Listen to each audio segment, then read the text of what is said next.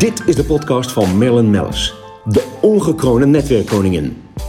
Hierin spreekt zij inspiratievolle ondernemers uit Founders Carbon Network.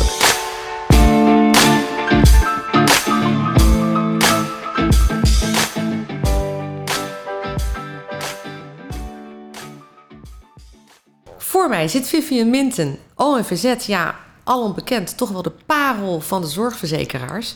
En eh, vol trots zeg ik dan dat eh, ja, als eindverantwoordelijke er toch wel weer een vrouw aan de top staat. Dat mogen als vrouw onderling wel eens eventjes zeggen. En, eh, want vaak wordt er gedacht dat het een saaie bedoeling is, maar dat is het zeker niet. Zeker niet met jou. Ehm, ja, je hebt eigenlijk, ja, welkom Vivian. En, en, en je hebt zoveel dingen eigenlijk te vertellen over, over ONVZ, wat het allemaal behelst. Zeker. Ik ja. uh, kan heel enthousiast praten over OMZ, dus dat vind ik leuk. Ik wil ook wel iets vertellen, natuurlijk sowieso, hè, wat gebeurt in de zorg. Want ik moet zeggen dat je merkt dat veel mensen het zich eigenlijk helemaal niet bewust zijn wat er allemaal gebeurt. En uh, hoeveel kosten bijvoorbeeld aan de zorg zijn. Dus vind ik leuk om te vertellen. Ja, zeker ook nu in de coronatijd. Kan me wat meer voorstellen. Daar gaan Absoluut. we zo wat dieper op in. Maar het leuke is in ieder geval om te vertellen. Ik ben eindverantwoordelijk voor de commissie. Uh, dat ik al bij OMZ verzekerd was voordat ik hier ging werken. En dat vertel ik ook altijd. Van ja, dan is het heel makkelijk om enthousiast over dit bedrijf te vertellen. Want ja. ik was ook een heel tevreden klant. Dus dat is gewoon heel leuk om, om in ieder geval mee te nemen.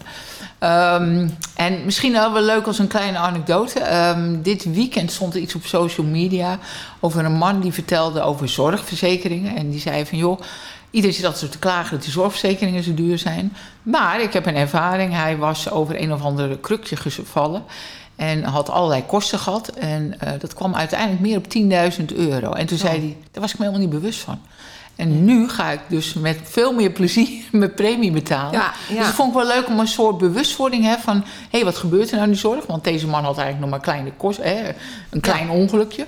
Ja, ja maar, maar die had al zoiets van, hé, hey, dit is zoveel. Ja, maar ik denk ook dat, dat we ons dat helemaal niet realiseren. Want uh, uh, als er iets gebeurt, of, je, of het nou met een ongeluk is... of het nou in een, in een auto is... of dat je inderdaad op, op straat er iets gebeurt of valt of in je huis... Uh, er komt zoveel meer bij kijken. Klopt. En vaak hik je tegen een bepaalde premie aan...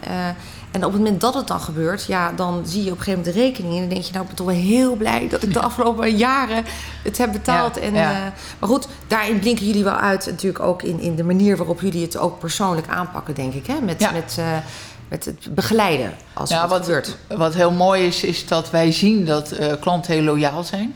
Uh, omdat ze dat ook erg waarderen. Uh, de zorg wordt gewoon heel goed geregeld. Hè. Je wordt maximaal ontzorgd.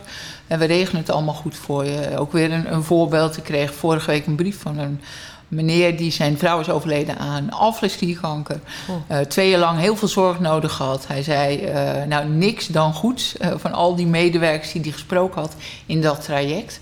Hij zei, elk heel moment, ja. ja. weet je, was gewoon goed, goed geregeld. Hij hoefde er nergens over na te denken.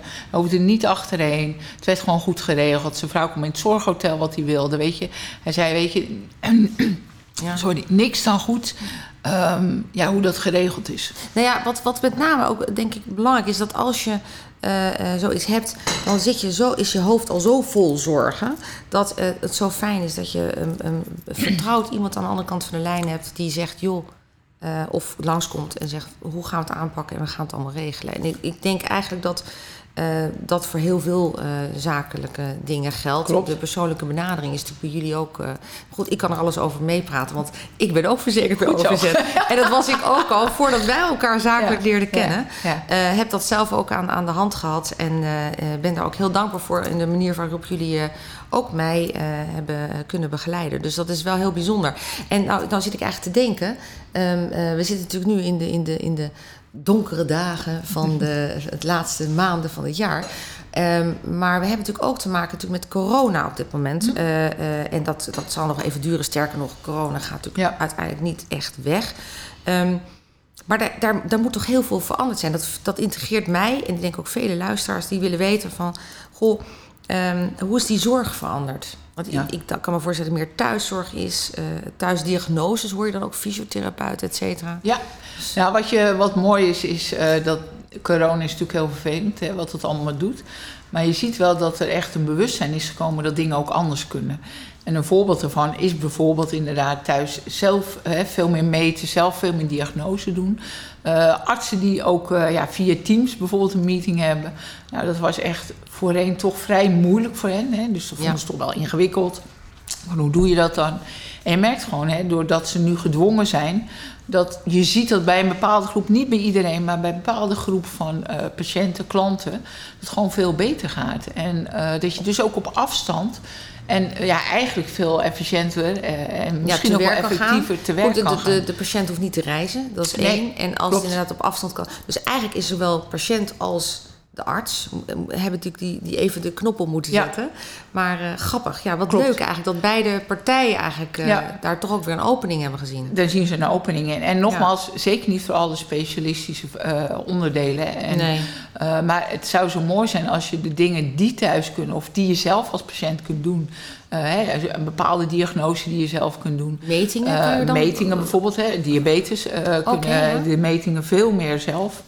En hoe gaat dat dan? Dan, dan, dan nou, er zijn alle thuis gestuurd? Of? Nou, uh, mensen hebben tegenwoordig een, uh, bijvoorbeeld een ontwikkeling in de diabetes freestyle libre, waarin uh, patiënten met een soort van ja, pleister zeg maar, op hun arm hun bloedsuiker zelf kunnen meten. Mooi. en het mooie is dat staat direct in hun iPhone of in een andere telefoon. Ja. Dat kunnen ze ook direct delen met het ziekenhuis. Dus zo kun je als arts en als ja, patiënt ja, gewoon heel, heel goed makkelijk uh, met ja. elkaar uh, ja, kijken wat goed gaat en wat niet goed gaat. Ja. En je ziet dat juist voor die groep, want het zijn natuurlijk actieve hè, patiënten, hè, want patiënt is eigenlijk ook niet het goede woord, hè, maar mensen die in ieder geval toch een medische aandoening hebben, uh, die daardoor op veel flexibeler ook, uh, ja, ook met, met dit soort dingen om kunnen gaan. Ja. En veel minder gebonden zullen zijn ook aan bezoekjes aan het ziekenhuis. Dus Ja. dat is echt een oplossing. Ja, dus eigenlijk een stuk belemmering Ja. weg. Ja, heel mooi. En in, maar ik kan me dan ook wel weer voorstellen dat door die COVID-19... dat jullie als verzekeraar ook weer heel veel extra kosten eh, krijgen. Nou, wat je ziet is eh, dat natuurlijk een deel van de kosten, zeker in de eerste golf, eh, eigenlijk zijn achtergebleven. Omdat heel veel zorg is uitgesteld. Oh ja. Eh, en een ander deel is natuurlijk hè, met name de, de zorg in, nou ja, in de ziekenhuizen, op de IC's, is natuurlijk extreem hoog geweest. Dus je ziet dat, nou, wat ik echt heel mooi vind, is dat de verzekeraars onderling met elkaar hebben gezegd van nou, dat pakken we ook gezamenlijk op. Oh, heel goed. En er is natuurlijk ook een, een aanvulling geweest voor eh, de zorgverleners die tijdelijk toch echt veel minder zorg konden verlenen. Ja. Dus die zijn ook gecompenseerd. En dat vind ik dan wel heel mooi om te zien dat die verzekeraars onderling ook zeggen van joh, hè, hier zijn we niet individueel in. Nee, dit pakken we collectief ook met elkaar op. Mooi. En we zorgen ook dat die zorg hè, gewoon door kan gaan, hè, eh, in ieder geval financieel. En dat heb je ook gezien, hè, dat nou, de tandartsen, de fysiotherapeuten ook redelijk snel hun werk hebben weer kunnen oppakken. Ja. En, eh, En in kunnen ja. halen, dat kreeg je ook. Ja, en, En, en, en de inhaalvraag is er een deel wel. Hè. Je zag tandartsen die opeens zes dagen in de week gingen werken. En aan de andere kant zag je ook dat een deel van die zorg ook is uitgebleven. Hè, dus mensen die bijvoorbeeld naar de fysio gingen... Ja. dat acht weken niet hebben gedaan. Ja, die acht weken haal je dan eigenlijk niet in. Hè? Dus dan Nee, dat maak je werk verder. nog Ja. af. En, Ja. eh, Ja. ja. Ja, wel interessant. Ja, dat is, is, is sowieso. Wat ik ook mooi vind aan jullie. Ja, ik ben gewoon fan van jullie. Dus daarom vind ik het extra leuk om jou hier in de podcast te hebben. Eh, waarom ben ik fan? Jullie staan zo ontzettend voor de, voor de vrije keuze die je hebt als, als, als klant. Het leuke is, we hebben dit jaar klantonderzoek gedaan, heel uitgebreid. Ook, maar ook te kijken van, hé, die vrije keuze, waarom vinden klanten dat zo belangrijk? En is dat specifiek voor onze Wat kwam klanten? daaruit? Leuk. Nou, en het leuke is wel, wat je ziet, dat is in het algemeen is eh, zorgverzekering echt wel een prijsproduct geworden. Maar dat specifiek onze groep klanten, dus bestaande klanten, prijs toch veel minder belangrijk vinden. Dus dat zetten ze echt op de vierde of de vijfde plaats. En vrije keus staat echt wel voor hen op de eerste plaats. Ja. En vrije keus, zeg maar die autonomie, eh, die herkennen wij heel erg bij onze klanten. Dus wij Ja. hebben veel klanten die bijvoorbeeld ook ja, ZZP'er zijn of een eigen bedrijf hebben. En die ook gewoon zelf aan het stuur willen zitten. Dus Ja. op een gegeven moment ook bepalen hè, zelf nou, naar welke dokter wil ik of, of wat voor moment wil ik.